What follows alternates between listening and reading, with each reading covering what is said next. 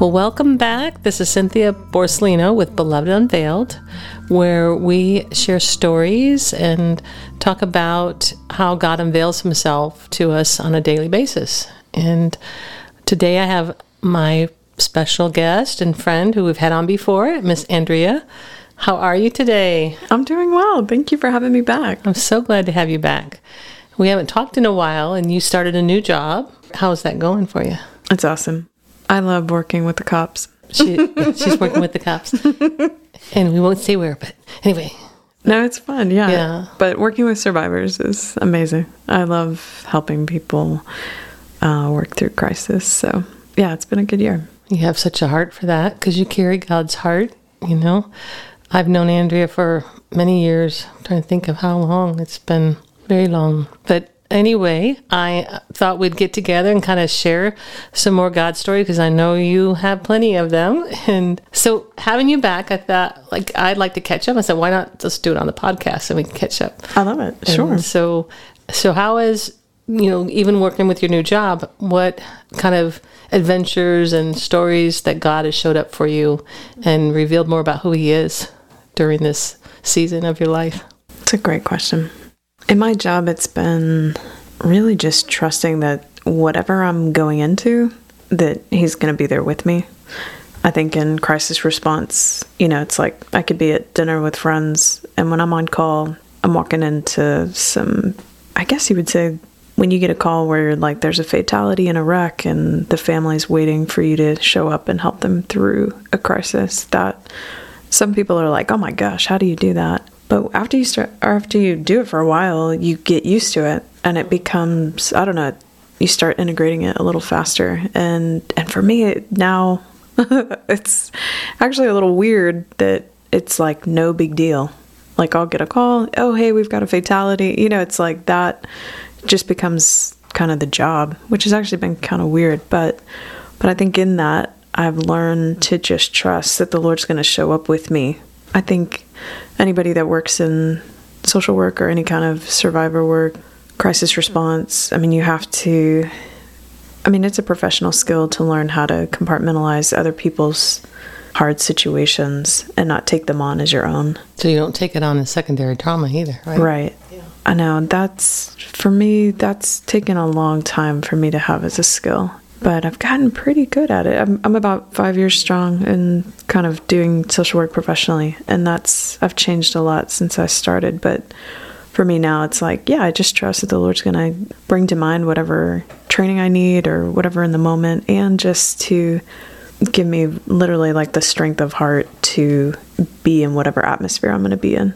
I think since I've known you, I feel like, you know, even in the situation that we got to know each other pretty deeply was through crises. Right. And it seems like God puts you in that place. And I think he'll he will bring us to those places where we will experience his strength in a way that kind of matures us in a way, you know, mm-hmm. makes us relying on him, trusting him. But it can be exciting, it can be scary, it can be you know, were there moments for you that were like you probably just even start doing it like you don't even know who these people are. You don't even know how they're going to respond to you, right? And yet there seems to be a favor that God places on your life where you do have the ability to be there for others in a way that probably brings them comfort or even just some security. Yeah, every every family I've worked with has been so different. I mean, sometimes sometimes you walk into a situation and you don't have a connection, um, and you have to be okay with that. Everybody responds to trauma and crisis differently, and that's also been something I think that where I've grown. It's like, you know, that person doesn't have to attach to me or like think They don't that have to like you. yeah even even like me. Yeah exactly. And so i don't um, i don't take that personally anymore. It's really easy for me to kind of come in assess and then match them with whatever resources or whatever's needed but also i mean when you work within law enforcement it's really challenging like you don't have a lot of leeway you can't do a lot of the things that you would think you need to do in the moment. I mean, there is a lot we can do, but there's also, it's a very narrow response in crisis. And so I've also learned how to stay in my lane and not presume to try to be more than I should be. And that's been healthy for me um, to pull back and, and just recognize, like, okay, like, I this is where my job ends. And, you know, if you need this, you have to call this person, or let me explain to you how this works, you know, depending on the situation. That piece of just trusting the systems and like being okay with whatever part you are of the system that's also been a learning curve for me one piece. yeah. it's humbling it's challenging at times it can be actually super frustrating when another part of the system doesn't do their part or or you realize wow there's a huge gap in our system response um, and then sometimes you'll find an organization where you're just like, oh my gosh, I never knew these guys existed. I've met a crew recently that helps with their main priority is when there's like a structure fire, they can come and help like board up windows and take Wow. care of situations and stuff. And and those guys, we've actually had a couple of drive-by situations where um, people needed kind of the same services, but it wasn't a structure fire. And those guys, you know, it was like I was thinking, wow, what resources, especially in the neighborhood I work in, you know, who's going to help with this? I have no idea. And then those, you know, it's like you call a crew and they have your back and help a client that's really in need. That kind of stuff becomes amazing where you have a partner you can call in a time of need.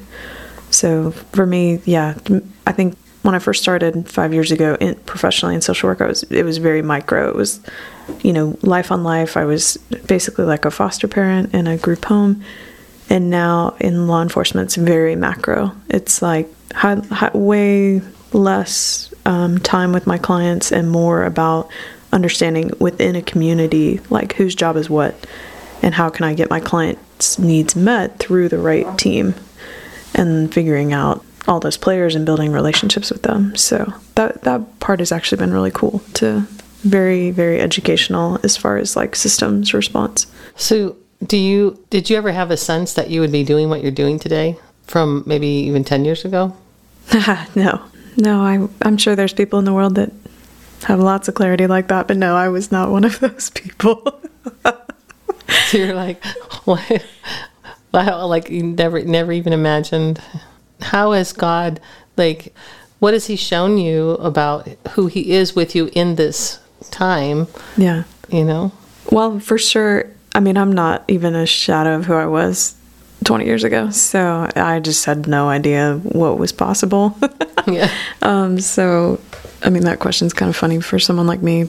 I think working through my own story has drastically changed what I thought was possible. I mean, my own family, we had domestic violence stuff, and now to even recognize that I'm a survivor and have worked through my own stuff. I've had I have my own sexual assault stories and I think when you kind of take ownership of that and know that oh wow, like now that I've actually owned all of that, when I show up on in different scenarios, especially on a sexual assault case or a domestic violence case, it is different for me. And because I've worked with survivors in the past, I have no doubt that those parts of my story um, allow me to carry empathy in a way that I'm sure other people wouldn't be able to. So when you say that you owned up to it, what what does that mean for you? Um, be honest, until I got into gra- my graduate work, I didn't I didn't even know I was a sexual assault victim. Um, and so sometimes education actually helps you realize things that you've suppressed or it's like you know the whole idea of when sexual assault happens you blame yourself like i didn't really understand how easy it is to walk in that and especially if it happens when you're a grown adult or or where you were responsible at something maybe you had too much to drink or like most especially adult women internalize that and don't even report and that is so weird. And I think I was just so empowered in my life, like when that happened, that I just thought, you know, I just made some bad choices. And yeah, I guess da da da da da. But like when I went to therapy and told my therapist what happened, she was like, Excuse me? I'm sorry, what? What was that story again? How could you not think that that was sexual assault? And I'm going like, and I had a list of excuses of like this this is what I did wrong, this is da da da da da. And she was just like, Yeah, but that still does not make it okay for someone, you know, it's like you had a choice and it was violated. And I'm like, Wow, how have I like not been aware of this? I mean, it was kind of embarrassing. Because our society is, has really taught us to be like that, you It know, was- to excuse it. Yeah. Or to blame ourselves that we're the, vic- you know, we're the ones that chose that. And Sure. it's Well, our fault for everything under the sun. Yeah. I mean, it's a that was a painful, painful reality of thinking that. I mean, for as long as I had done that, I mean, it had been like six years suppressed for me, and I think um, having clarity about that. One was a little bit horrifying that I was like, "Oh my gosh, I'm my client." you know, that's that can be very Yeah. uh, disorienting. But then, but what a huge relief Right. when I when she finally mirrored back and um, was like, "Hey, that's yeah, that wow." So it's like you have self compassion, like for all the times when until you like really need it. Yeah. Yeah. it's like what? Uh, yeah, I think you're right. I think I did not have self compassion in this moment because I totally. I think shame just is a liar. I mean, it just makes you think that everything's your fault, and so. Anyway, once I Shame and blame yeah, is one- the game. it was yeah. I think it was very disorienting to be honest about that stuff, um, but also very helpful because once I um, took ownership of that and was able to, yeah, like stop blaming myself and be honest about, you know, who was actually responsible for the violation, there was a huge load that came off of me. And I can, I mean, looking back, I can relate to that to like physical illness and plenty of other things that were going on that I didn't really know were under the surface. And for sure, working through that process myself, that's what I would say is ownership is like, oh my gosh, I was a victim and now I'm a survivor. And I've had to, you know, look at myself in the mirror and talk through that whole process. And um, when you have the courage to do that, it's a lot easier to walk someone else through it. And it's a lot easier to be patient with someone when they're in the midst of the process. Um, I'm thankful. I mean, I I don't you know I don't think anyone wants anyone else to go through things like that. But even now, I'm I'm thankful that I was able to work through my healing process so that I can have grace for other people. It's definitely shown me. I mean, like all the classes I took this year, working with Right. Um, within law enforcement and understanding kind of the process of why it's so hard for people to report. It's just a lot easier to be patient. Yeah. Yeah, it's hard. It's hard when it's someone you trust or trusted, you know, until it happens. Or you had you cared about them even. you Yeah. know? when you already had an attachment or there it's good and bad. It's hard to just write people off or set hard boundaries, especially if you're financially dependent on them or or they're the parents of your children or yeah, it's it becomes very complicated. So for sure that process has um it's been very educational for me. It seems like why you know I can I can definitely see why God would have you in the position you're in today, because you do have the empathy when you're around you know when especially during crisis moments too that you're not quick to shame another person again you know like or um, agree with what's we've been taught in society even in that whole shame game. Yeah, so exciting though to see even you know, and we've talked some in the in the past. We've had you on before, but um, where you've been on here before talking with us, with me, I should say Dave's here. That's why I say us, but you know, I'm still gonna get Dave on too. But anyway, I'm just to hear you know like the journey that it, it takes. A, it's a journey, it, and it doesn't happen overnight. And it's nothing where we can say, oh, there's certain things I can even see in my life coming through the abuse I did too, where I can say God met me in this place. But it wasn't until like years, a few years later, like, wow, I'm totally not that person anymore. you know, Sure. you know, where I'd want to run, you know, if anything got too stressful, now I can stay in it and I can process through and I can look at things a little differently and not always think it's about me. You're right, you know? And when you're with people who that's still happening, you have a lot more empathy and compassion for because you've come through it. But I'm so glad, you know, I'm grateful that you're doing. I'm so excited about the work you're doing. Thank you. know, to a degree. Just hearing more about it and and um, Uh, I actually do.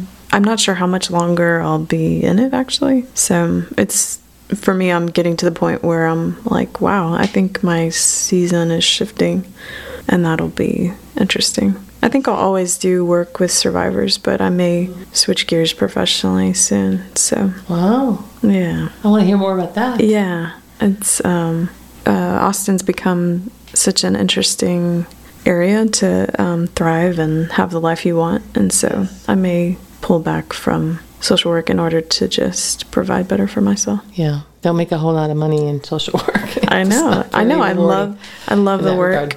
So I may continue to volunteer and be in those spaces, but I think it'll be more pro bono than anything. So What yeah. about your music? How's your music? Um, that's a great question. It is always behind the scenes. Yeah, understand. Yeah, mostly to help me process life. Yeah, right now. It's mostly just a hobby um, to keep me grounded. Yeah, it's kind of same here. I've written a couple new pieces. Oh, cool. I'm putting down, but but usually it's the moment of where I'm, what's going on, Lord, and then it'll put little. The one of That's them is cool. fixing fixing my eyes on you, where he keeps telling me like, well, you are looking over here. Why aren't you looking here at him? And that's that whole trust issue, you know, and trying to take care of something or fix something in my own environment here that it's not for me to do, you know. Pray, love, trust. So, yeah, it's been a little so it's usually in the, those moments and i uh, you know i want to spend more time in that because that is that is probably the place where i feel the closest to him too you know to the lord yeah for me that's my husband is out on the golf course you know he likes walking or out on the golf course but if he's out there he really can hear he feels like it's better for him but so other people have other ways and so i want and i really want to encourage people find what what is it that you can tap into God's presence where you're there with him and you know that he is and you get more direction, you know, you get more clarity. Yeah, that's huge. I was just talking to some friends about when I'm in the shower. That's like my best processing time. and the other day, I I had something happen where it was like an old old memory.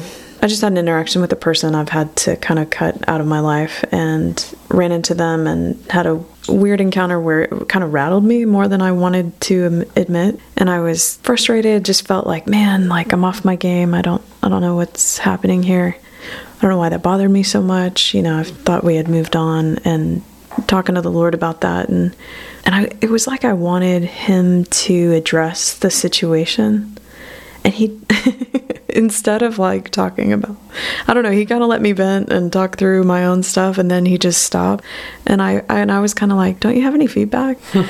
and he um it was like a garden opened up and I could see a bunch of flowers in a field and he did he just said just keep blooming babe That's awesome. and it was like the world stopped for a second and he was just like can you just stop focusing on the wrong things Yeah. or just hey maybe it wasn't that big of a deal. Like maybe you just need to take a breath and keep moving forward. And it's weird when you have like a parent relationship with the lord how simple comments like that can be super mm-hmm. grounding. Yeah. because it's like he knows your whole story inside and out. He's been with you through every season. And yeah for me i'm like that's it's very grounding when literally like the author of your story is just like babe you're fine just keep blooming I love that. I think we're, I'm going to leave that with our listeners too to say, yeah, maybe y'all need to just keep blooming. Don't be so hard on yourself, right? Know, or looking at situations like you're still blooming, you're still growing, you're still developing, and it's just part of maturing. And, you know, it's just. And you don't have to like flowers don't have to tend to other things they don't have to like they're not really in charge of much i think that was the huge in the whole universe things. Yeah, we're like one little one little beautiful flower there, right? So let us bloom you just where like we're planted. That's the whole thing. focus on your job Yes. and what you're in charge of and i'm like blooming Yeah. it's very narrow I love it. Love it. Love it. I'm so grateful that you came in and was able to have this conversation I and know, share it's more. great to catch beautiful. up. I love it. We'll catch up again and have you back again. And I want to thank my listeners for um, listening in and love for you to be a part of the conversation. Though you're welcome to email me at belovedunveiled at protonmail.com, belovedunveiled at protonmail.com. Please reach out. Talk to y'all soon.